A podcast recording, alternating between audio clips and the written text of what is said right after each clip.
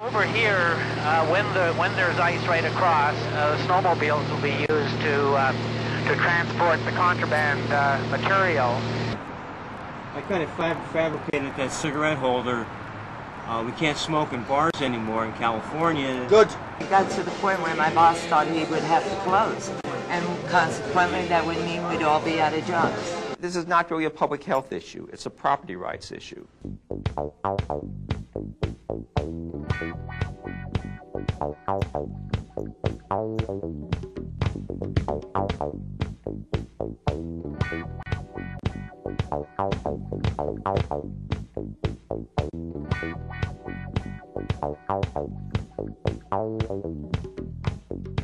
tobacco companies finding themselves uh, effectively uh, hammered into a settlement, uh, they are not stupid.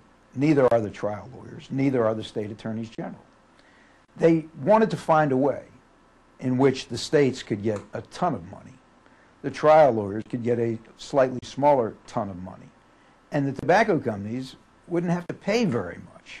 Now, that sounded like an impossible task, but they managed to work it out. Effectively, the tobacco companies negotiated with the trial lawyers and the state attorneys general a sweetheart deal, a deal which effectively passed the cost of the whole settlement on to smokers.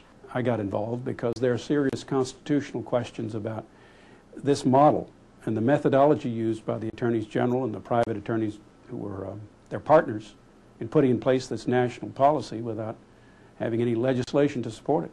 There are some things done in the master settlement agreement, certainly, that the tobacco companies could not have gotten among themselves and agreed to without it being an antitrust violation.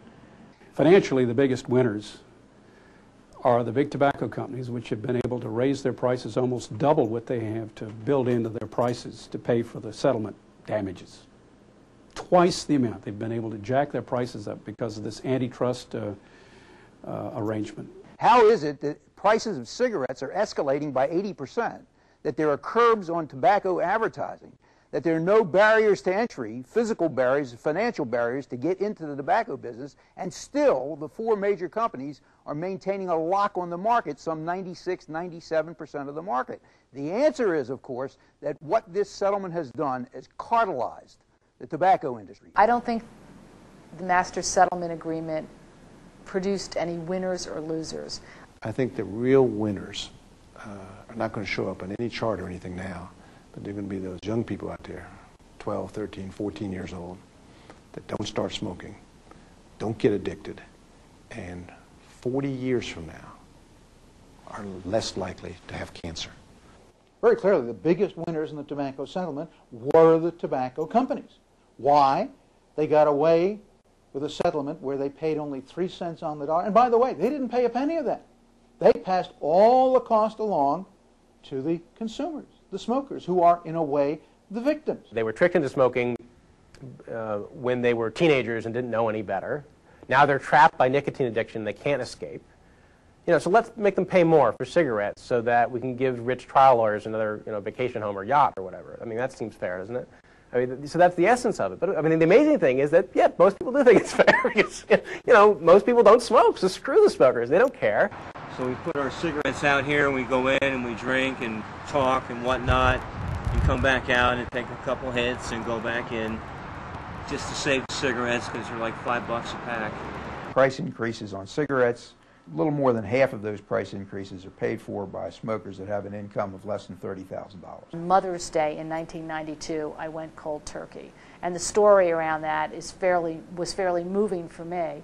My family went out, and I asked my husband as he left home to fill my Nicorette prescription and bring Nicorette back. It was not over the counter then.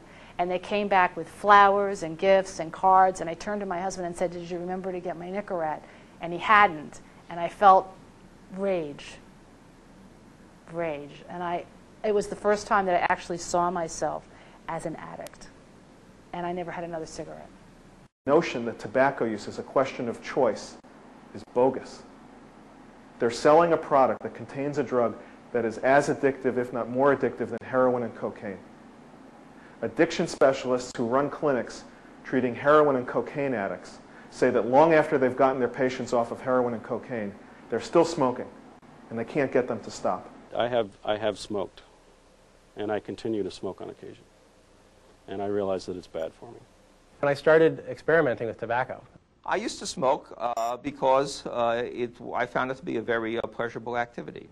I did smoke when I was when I was young. I think, as many young people do, I I experimented uh, with cigarettes, and I guess after a while decided I didn't didn't really need them, didn't really like them, and stopped smoking. Fact is, the smokers saw a warning label on the side of the pack and went ahead and smoked anyway.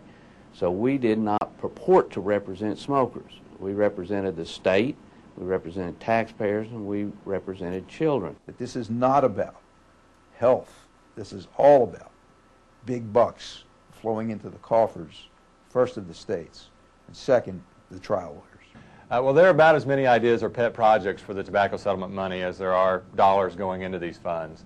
Um, we've seen proposals to spend the money on college scholarships in Michigan, on a new morgue uh, in North Dakota, on sidewalk repairs in Los Angeles, on a dinosaur museum in one of the states. I was one of the lead negotiators uh, uh, for the states. Pennsylvania receives, uh, you know, I think the fourth highest amount of money.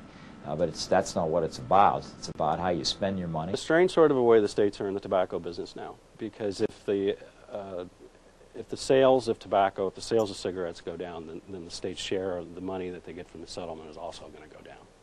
In terms of a conflict of interest, I mean, I would challenge uh, you know legislators to say that I want more people to smoke, so we have more money. Um, we would obviously advocate um, for policies and these programs that would reduce smoking. Well, I mean, I think this is an old story. I mean, uh, since since there have uh, tobacco has been in use in the Western world and people have started taxing it, there's always been this problem. Uh, James I hated smoking and condemned it, but he was happy to take the revenue that came from the tobacco trade. Um, and that's true of a lot of politicians nowadays in this country. I think the tobacco monies coming in have just been like big cookie jars uh, for legislative bodies and governors all over the country. Certainly the case in Vermont. Contingency fee lawyers who have agreed to take a skimpy 10 to 30 percent of the settlement proceeds have now settled their claims for the most part, and they are scheduled to get over a period of 25 years. Something on the order of 10 to 20 billion dollars, much of which gets recycled into the political campaigns of their sponsors. Peter Angelos is a prominent uh, trial attorney in the state of Maryland, um, multimillionaire, and also the owner of the Baltimore Orioles baseball team. As part of the global settlement, Maryland got an award of $4.4 billion from the tobacco companies. Angelos, as part of his representation of the state in that settlement, wants a fee of $1.1 billion. Hey,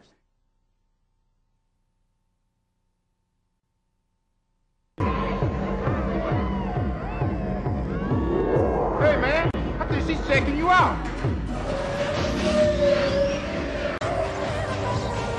When we started the very first Truth ad, the original body bag ad, we didn't realize that, that the image of the body bag was really going to connect with our target audience.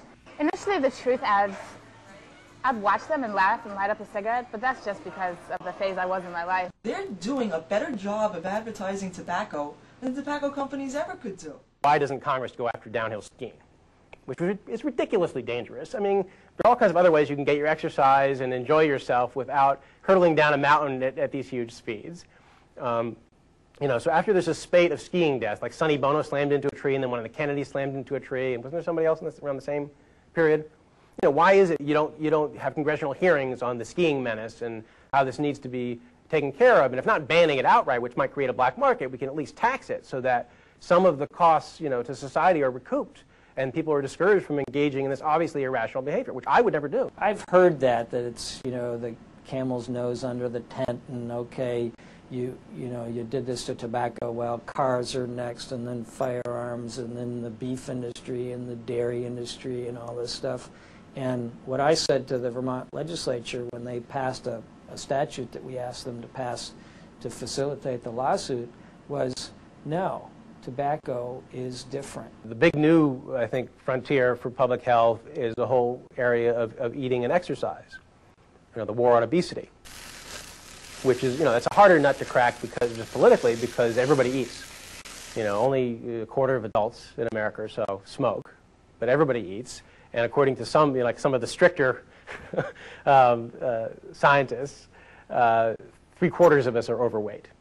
Do I want the right to regulate what you choose to do, uh, how you, you know, you, whether you choose to, to eat certain kinds of things because eventually that might cost me money?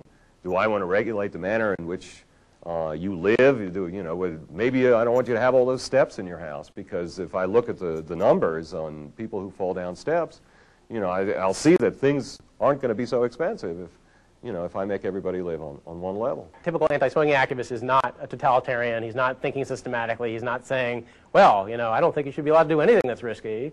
Uh, in fact, he would laugh at that notion and say, you know, I, I, nothing I've done implies that. But in fact, the principles uh, under which they seem to be operating suggest that very thing, that there's an open-ended license for government to interfere in our lives, to stop us from doing things that might get us sick, that might get us injured, that might kill us. How far are they going to go before we don't have any rights at all?